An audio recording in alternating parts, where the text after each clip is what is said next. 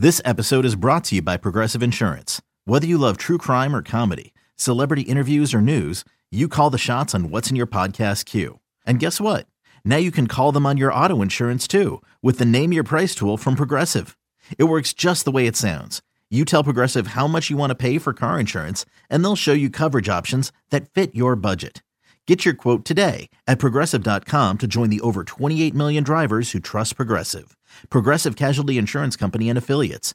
Price and coverage match limited by state law. Welcome back to BetQL Daily, presented by BetMGM. Ed Egros, Joe Ostrowski, and Erin Hawksworth here with you. We will get to gridiron talk in just a bit, especially when it pertains to DeAndre Hopkins, who, per Ian Rapoport, uh, is planning to visit the Patriots next week. He has already visited the Tennessee Titans. We'll talk about what that means for potentially both teams and perhaps even the betting market as far as where Hopkins will land for next season. But let's return to the MLB card. And Erin, anything stand out to you as far as some bets you like? well, really, it was the Ohtani stuff. Um, I bet I had already bet the under for the full game and first five under. So that's mm-hmm. really all I have um, for this one. Okay, Joe. I uh, I can't believe how bad the Tigers' offense is right now, and they're going. I, sure, they've lost six in a row, so it's I, pathetic. They scored two against Philly yesterday. Uh, they were shut out against Philly on Tuesday. Three, two, one, zero. They can't Last do off. anything. They can't do anything right now. They're going against Merrill Kelly. Now, Kelly uh, in Arizona, minus 145 favorite. I'm looking at it, it should be a bigger favorite. Uh, last two weeks, their weighted runs created plus, the Tigers, is 55. In the last week, they're hitting 134. Weighted runs created plus is 13. Like they, hmm. it is awful. 188 wOBA last week. I how are they plus 120 in the money line? So I, am just looking at ways to uh, to fade this Tigers offense, and that's a tough matchup today going up against Kelly. So if you want to go under on Tigers team total or take the D backs on the run line, uh, they're on the road. They'll have that extra time to to to hit. I have no problem with that. Yeah, and the D backs offense, you're comfortable with them. Yeah. So even yeah. if, say, neither pitcher performs well for whatever reason, uh, which offense are you backing there? Absolutely, it's going to be the Diamondbacks. I think that's a, a solid play there. Want to talk about the Cubs and the Giants. Cubs were swept by the Angels this week, and I'm wondering if now is a good time to expect some positive regression for Chicago. They may also have the starting pitching advantage here. And going up against the Giants, I mean, I, I know I've said this a good bit, but Anthony DeSclafani, I, I'm probably fading him about as often as I can. Marcus Stroman may be the better pitcher here. And if that's the case, especially given a ball club that's due for some positive regression on their West Coast trip, uh, there's probably a way to back the Cubs here. And uh, yeah, I mean, right now, I think the numbers kind of move slightly as far as the money line. Uh, no favorite here, minus 110. So to me, mm. uh, the Cubs, they are the ones with the minus one and a half run line at plus 155. That might be my play here, Joe. Over the last four series, Cincinnati, Tampa, San Diego, and you just mentioned the Angels, uh, this Cubs offense last two weeks is terrible. They're arguably the worst in baseball, right there with the Tigers. Um, so the idea of positive regression is interesting to me because when, when you look at an offense that's slumping over a long period of time, uh, weighted runs created play, plus they're dead last in baseball the last two weeks at 53. So do you look at that and say, I, I do, be- they're not that bad. And, you know, that's, that's not, it's just not going to continue. It's going to turn around at some point. So is that, is that part of your thinking there?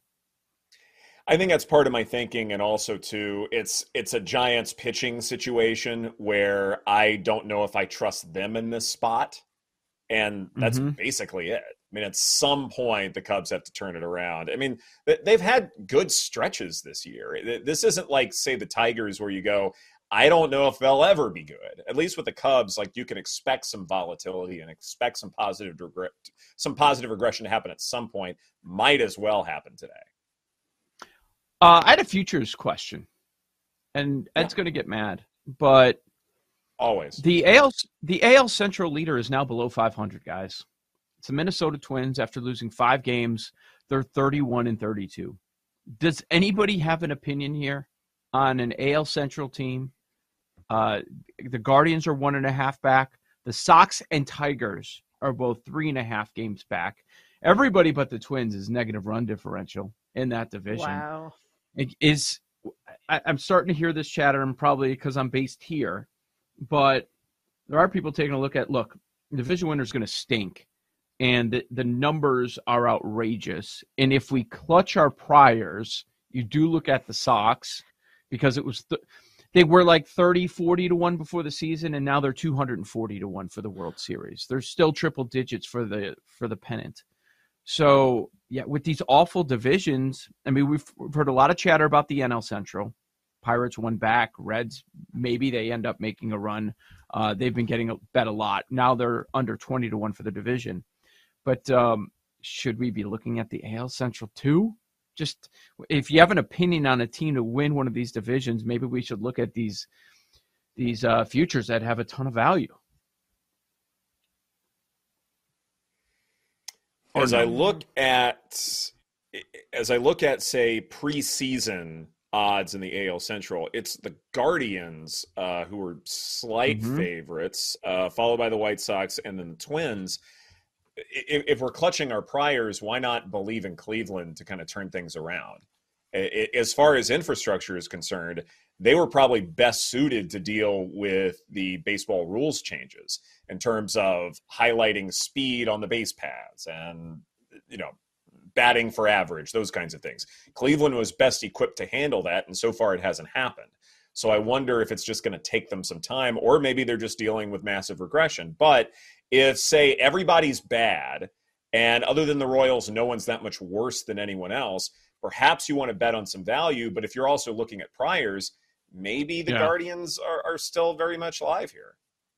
Yeah, maybe. Uh, probably the difference is just the number. It's a numbers play. It's 100 versus uh, 240. Right. And is there really that much yeah. of a difference between the two teams? Uh, mm-hmm. So I, I'm starting to take a look at that, and and you know, in the in the NL Central, the only team with a positive run differential is in dead last place, and it's the St. Louis Cardinals. but they're eight games when back. they win, they win by 20. yes. I refuse to back the Cardinals in any capacity. That team has evil vibes. Which which team is going to win the NL Central? It might be the Pirates. Whoa, that'd be something. I, I hope they can They're at least win this weekend. Because oh, here's the thing, like I don't, I don't want to back the Cardinals at all. Like mm. everybody on that team hates each other. They all just want to fight each other. Apparently, like nobody likes anybody there. The president of baseball operations saying, "Well, I hope that we can add at the deadline, but I don't know," and blah blah. blah. Evil Same vibes. thing every year. Nothing to do with it. Yeah, yeah. Cubs yeah. are going to sell. Cubs are going to trade Stroman and probably other mm-hmm. guys too. So they're out.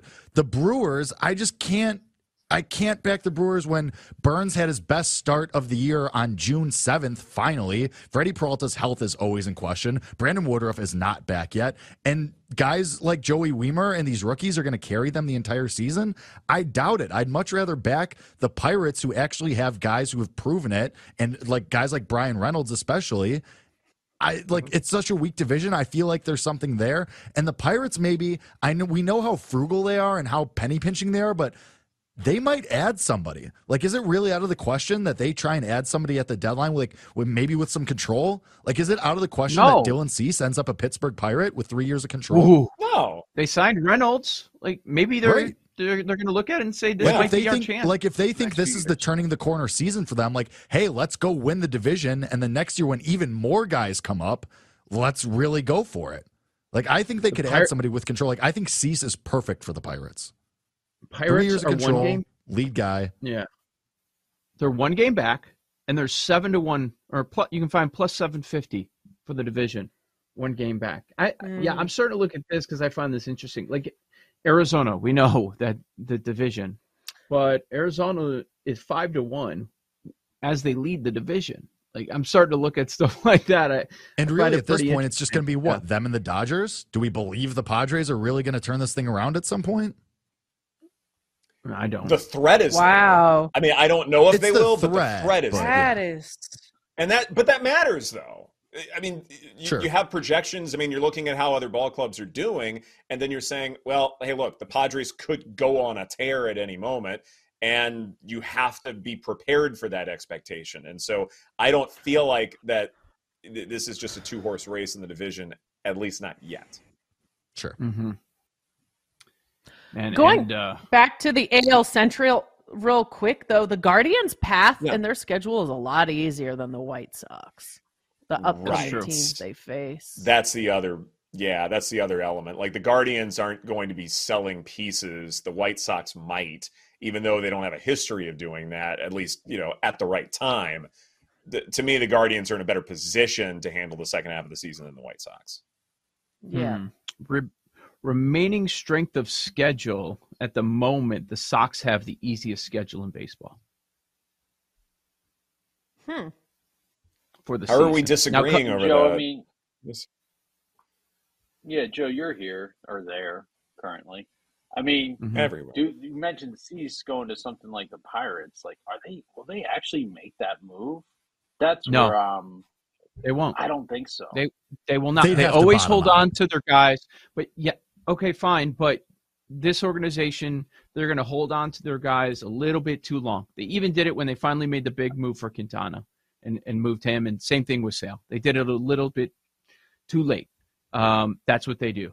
So they're going to try to run it back one more time. And oh, let's see if it works the first half of next year, at least, because there's nobody good in the division. And Jerry's 120 years old. So, I mean, he doesn't want to start over again. He didn't want to start over last time. But what else right. are you going to do? Mm-hmm. No, you're out of largely out of options there. So I don't know. Yeah. They still have uh, Oakland seven times, KC six, Colorado three, Washington three. So it's pretty, pretty advantageous. we haven't. I know we didn't like dive into any data points, you know, today. Is there anything we can look to for a reason for the White Sox to regress more to being better? Like, look, Eloy is just always going to get hurt. He's healthy, you know, now. But until the next time he gets hurt, right? Like the pitch, like Kopech, has he maybe gotten a little bit better? He was a mess at the start of the season. Lance Lynn, like, here we go. You're getting what you're getting, my guy. Yeah. Which of course I didn't bet mm-hmm. the Yankees team total over because of the smoke, and of course they went over. But I'm just like I'm, tr- I'm trying to at least see the bowl case for the White Sox. I just don't know that I do. Yeah, it's a it's a numbers play. It's somebody it's the twins are going in the wrong direction. They've after five straight losses how do you feel about them? What's how many wins is it going to take to, to take that division? 80 hmm. you know? Yeah. Ugh. i've i've been I, I was a guardians believer coming into the season. I just i'm still waiting. Sure if you uh if you go by FanGraphs and the uh, projected win total for the entire season, the Twins are expected to win at 82 and 80. So it's entirely possible that you have a 500 ball club winning the AL Central. And yep. if there was a way wow. to bet on that to say 500 or worse, uh, I think there would be. Finish second at 79 and 83. Mm.